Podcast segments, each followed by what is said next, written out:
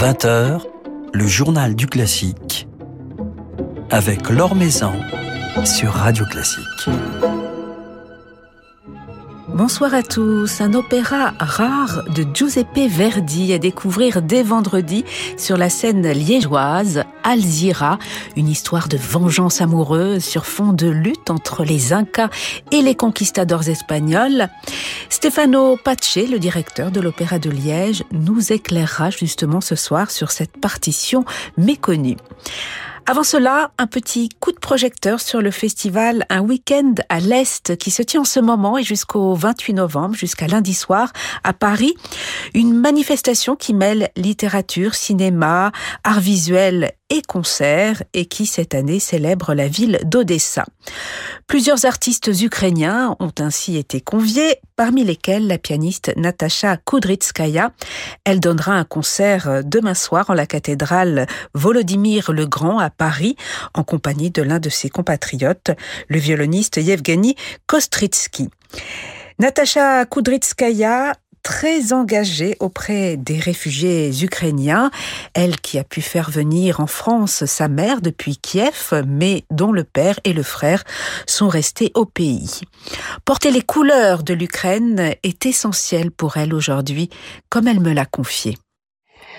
Oui, je pense que c'est très important parce que euh, chacun fait euh, ce qu'il peut. En ce moment, tous ceux qui portent euh, l'Ukraine dans leur cœur, en tout cas, ce qui est important, c'est que la voix de l'Ukraine soit entendue parce que je comprends que c'est c'est une situation qui est très lourde à vivre, même au quotidien, même quand on se sent pas complètement concerné. Mais c'est vital qu'on entende parler l'Ukraine parce que tant que cette voix elle est entendue, bah, l'Ukraine elle vivra parce que le but de notre ennemi, c'est de la rendre sourde, qu'on n'entende plus et qu'on oublie. Quel rôle en, tant qu'artiste pouvez-vous jouer justement? Ben, On se doit faire euh, notre possible parce qu'on vit dans une euh, situation privilégiée et on ne peut pas euh, rester les bras croisés comme si ne rien n'était. Donc on, fait, on a l'impression de faire bien peu de choses, mais c'est déjà ça. On essaie d'aider un peu les artistes donc, qui se retrouvent en exil, qui ne peuvent pas exercer justement le métier, leur métier en fait. Donc on essaie de de leur proposer des solutions, de se produire euh, aux côtés des artistes français.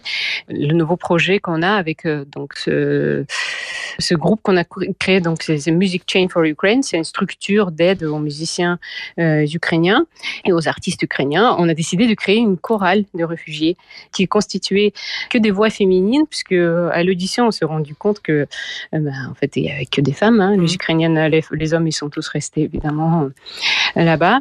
Donc voilà, c'est pareil, c'est le même slogan. En gros, il faut que la voix de l'Ukraine soit entendue. Donc les femmes aussi se mobilisent quelque part euh, sur le front culturel. Et vous allez donner des, des concerts avec cette chorale en France? Oui, oui, oui, on espère bien. Il y a déjà euh, le premier concert, donc ils vont commencer par des, petites interventions. Ils vont faire euh, la première partie d'un concert euh, à la salle Gaveau, je crois le 1er février.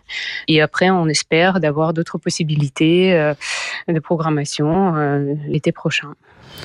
Alors à l'occasion de ce festival parisien où vous serez en concert demain soir, Natacha Kudrytskaya, vous jouerez notamment des pages de compositeurs euh, notamment Valentin Silvestrov, un compositeur que l'on connaît un peu.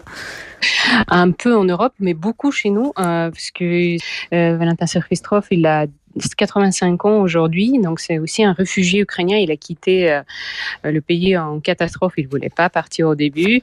On l'a forcé. Il a traversé la, frontière à pied et euh, j'ai eu la chance de le rencontrer. Je suis allée le voir en mois de mai à Berlin. Alors c'est un, compositeur euh, qui écrivait beaucoup de musique euh, très atonale, euh, complexe dans en XXe siècle. Et puis en arrivant vers les années 90, plutôt les années 2000, son langage s'éclaircit, se simplifie beaucoup. Ce qu'il dit en fait, il dit que qu'est-ce que c'est d'être un avant-gardiste? D'abord, tout le monde essaie d'écrire des musiques un peu complexes, à inventer quelque chose que personne n'a jamais dit avant, et après il commence à écrire cette musique qui est complètement lunaire comme ça d'un un monde suspendu qui est très simple, très euh, transparente. Et il dit mais c'est ça l'avant-garde maintenant, c'est en fait d'arrêter et de passer à des choses euh, beaucoup plus pures. Et euh, j'adore, j'adore écouter ces œuvres-là parce que on est un peu, on est transporté complètement dans un monde parallèle. Et là, en ce moment, pour nous, c'est vital presque ce monde-là, voilà, pour échapper un petit peu à cette réalité. Voilà, donc vous jouerez quelques pages de Valentin Silvestrov avec le, le violoniste Yevgeny Kostritsky. Oui. Également Mozart, euh, Piazzolla, Dvorak au, au programme de, de, ce concert de demain oui. soir. Exactement. Et aussi compositeur euh, d'Odessa, Rodin. Donc c'est un compositeur euh, aussi contemporain. Et ce sera une première, une, une œuvre, une élégie. Parce que euh, Yevgeny, euh, on se connaît depuis euh, depuis les depuis l'école. On a fait toute l'école spécialisée dans musique ensemble. Mais c'était un grand pour moi parce que voilà, il a doit avoir deux trois ans de, de plus. Ah mais oui. euh, j'ai jamais eu l'occasion de jouer avec lui. Voyez-vous, donc pour moi c'est la première de jouer avec Yevgeny. Finalement, voilà, on, on a c'est étonnant cette guerre parce que ça évidemment c'est affreux et de l'autre côté et, ça nous a beaucoup, beaucoup rapprochés, tous, oui, oui, tous, les Ukrainiens.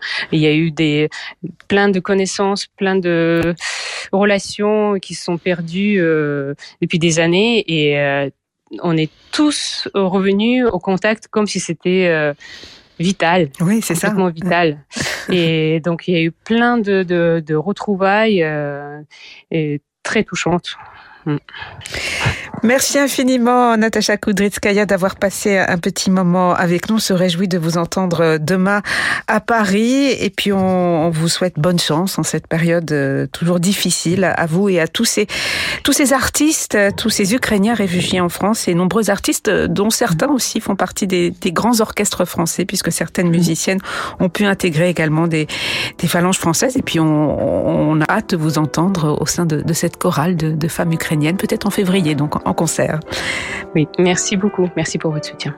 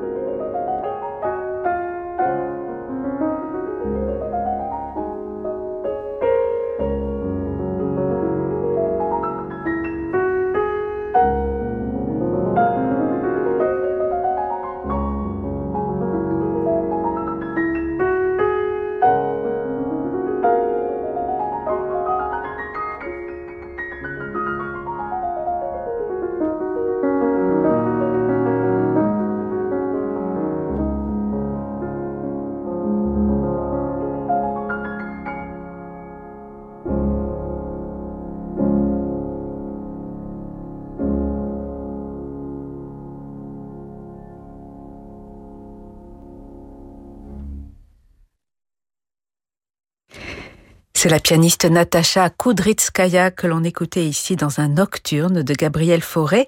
Elle sera donc en concert demain soir avec le violoniste Yevgeny Kostritsky en la cathédrale Saint-Volodymyr le Grand, rue des Saints-Pères à Paris et cela dans le cadre du festival parisien Un week-end à l'Est dédié cette année à la ville d'Odessa.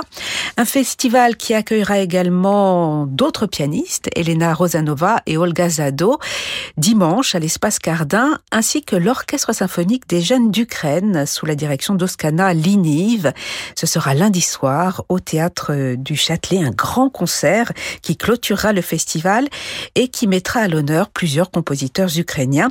Sera donné à cette occasion la création mondiale d'une œuvre intitulée Odessa Rhapsody, composée par Yevgeny Orkin.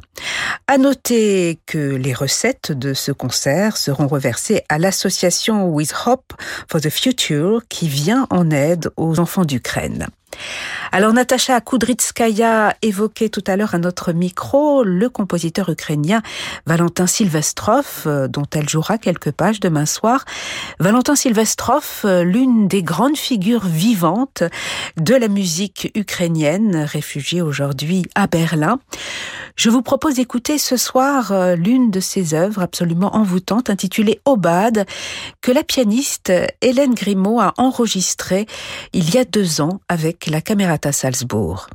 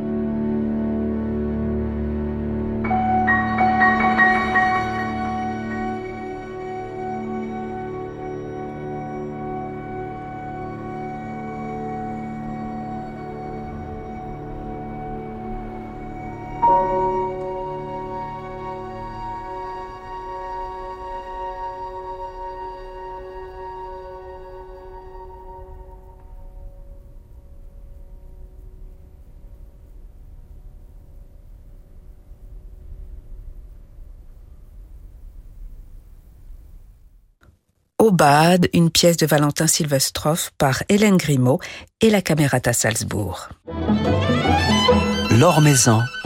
Sur Radio Classique.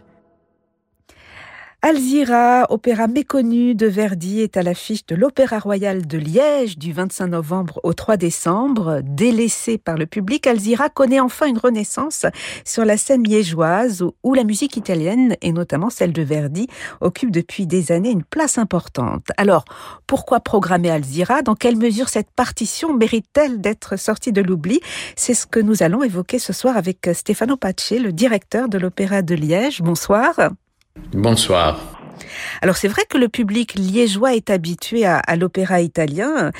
Lui proposer un ouvrage rare, c'est à la fois aller dans le sens d'une certaine tradition et en même temps euh, surprendre ce public.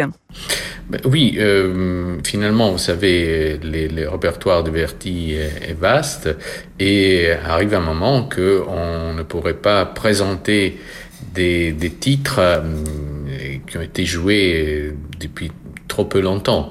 Donc euh, il y a aussi un besoin de recherche dans les opéras qui, sont moins connus, euh, certains qui ont été laissés un peu dans l'oubli, parfois justement, parfois pas, tout à fait justement. Alzira, c'est un, opéra particulier.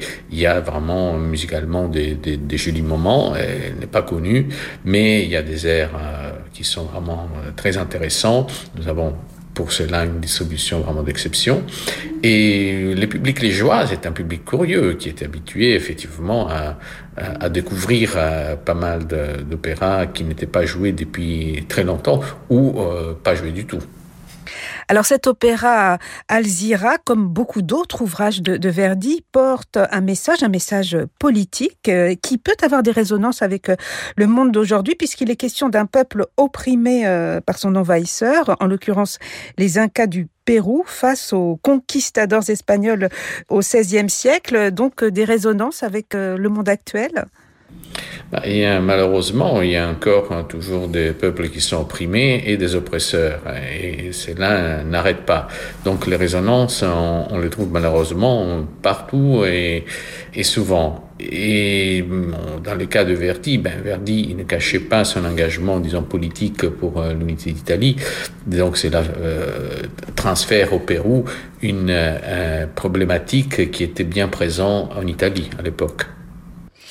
Alors euh, cet opéra Alzira de Verdi sera présenté à Liège euh, en coproduction avec l'opéra de Lima au Pérou, donc où cette production a été créée en, en 2018. Et c'est un metteur en scène péruvien, Jean-Pierre Gamara, qui a réalisé donc cette production. On est donc ici dans une démarche qui n'est pas du tout exotique, mais qui quelque part répond à un souci d'authenticité. Bah, disons que euh, c'était une, occasion, c'est une production qui effectivement a été faite bien avant que je n'arrive à, à oui. Euh, une coproduction, euh, la, logique a voulu que ce soit donné en première à, à Lima, vu que l'argument est un argument qui, concerne ce pays. Jean-Pierre Gamara étant péruvien, c'est un jeune metteur en scène qui s'est formé aussi en Europe. Ça, tombait tout sous l'essence pour proposer un tel titre c'est assez particulier. Ce sont des opérations qui prennent euh, quand même du temps pour être, pour être montées, pour être euh, reproposées au public.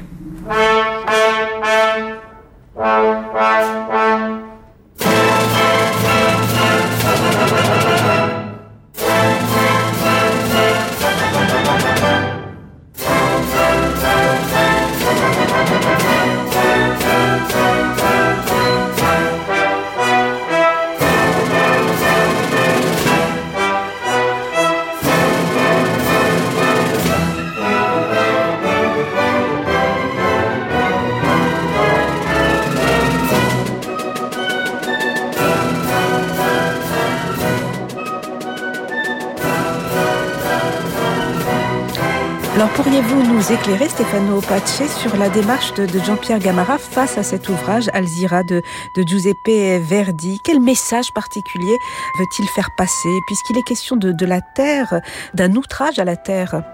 Ben, oui, certainement, mais le, parti qu'il a pris a été celle de euh, mettre en avant de valeurs euh, et en dépouillant euh, sa mise en scène de tous les éléments qui étaient à l'époque où cette production a été créée plutôt folklorique et euh, exotique. Il va droit au cœur des, des personnages et de la situation, euh, disons, politique.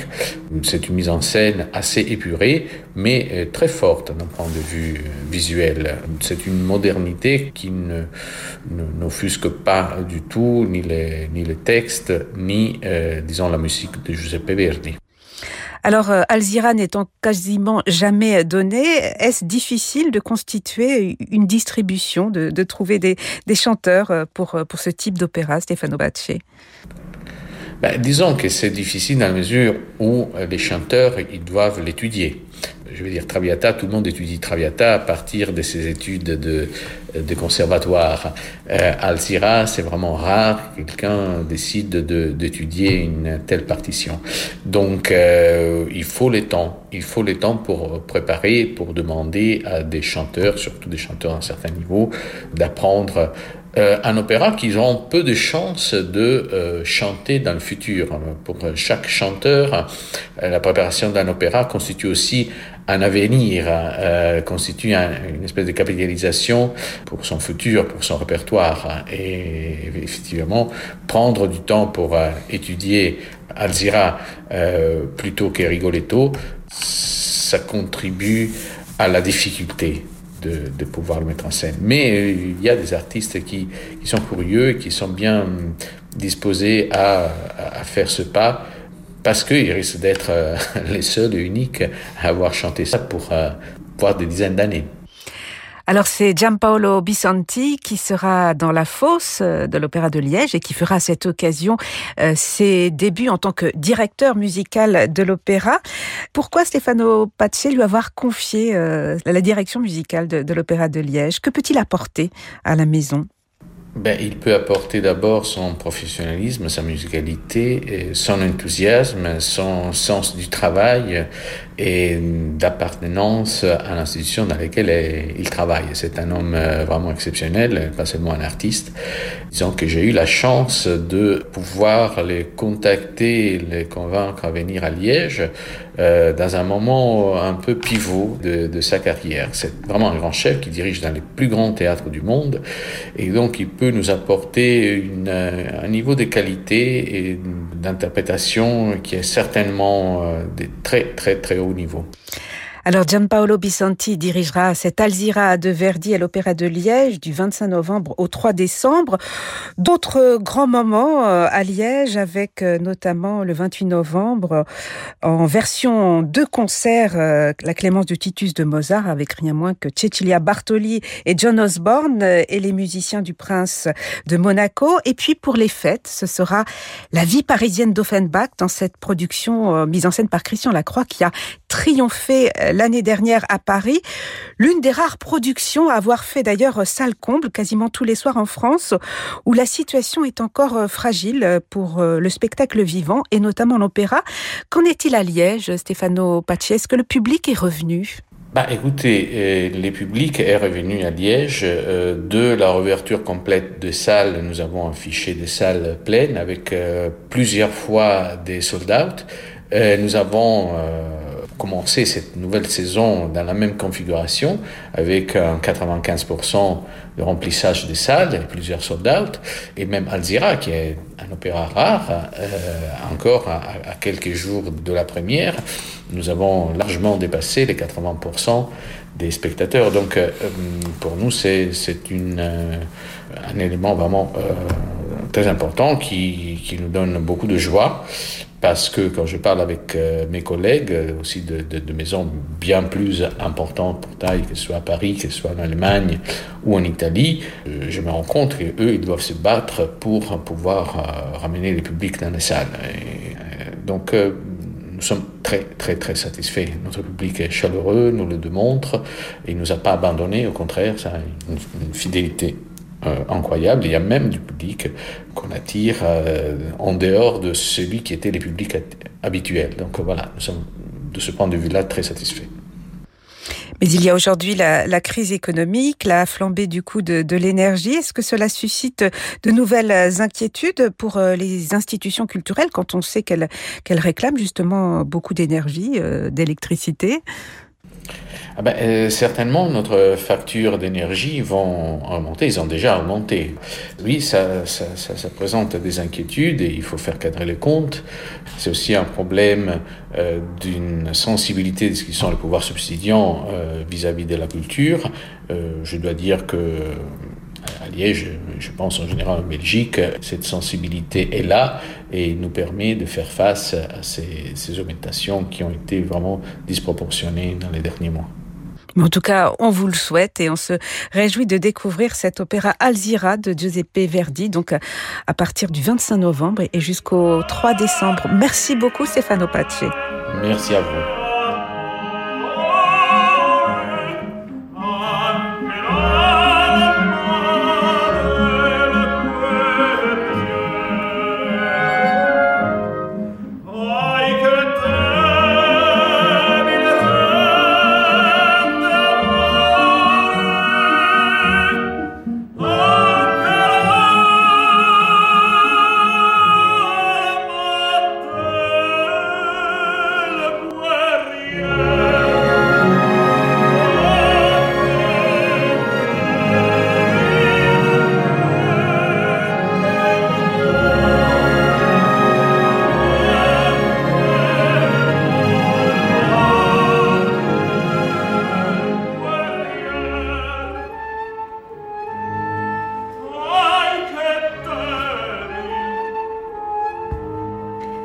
Un bref extrait de la répétition générale d'Alzira de Giuseppe Verdi à l'Opéra de Liège avec ici le ténor Luciano Ganci. Alzira à découvrir du 25 novembre au 3 décembre à l'Opéra de Liège, donc sous la direction de Giampaolo Bisanti dans une nouvelle production mise en scène par Jean-Pierre Gamara. Voilà, c'est la fin de ce journal du classique. Merci à, Matteo Catizon Berardi pour sa réalisation. Demain, nous serons en compagnie de la pianiste Claire-Marie Leguet qui viendra nous présenter son tout nouveau livre qui vient de paraître et qui parle bien entendu de musique. Mais tout de suite, je vous laisse avec Francis Drezel. Très belle soirée à l'écoute de Radio Classique.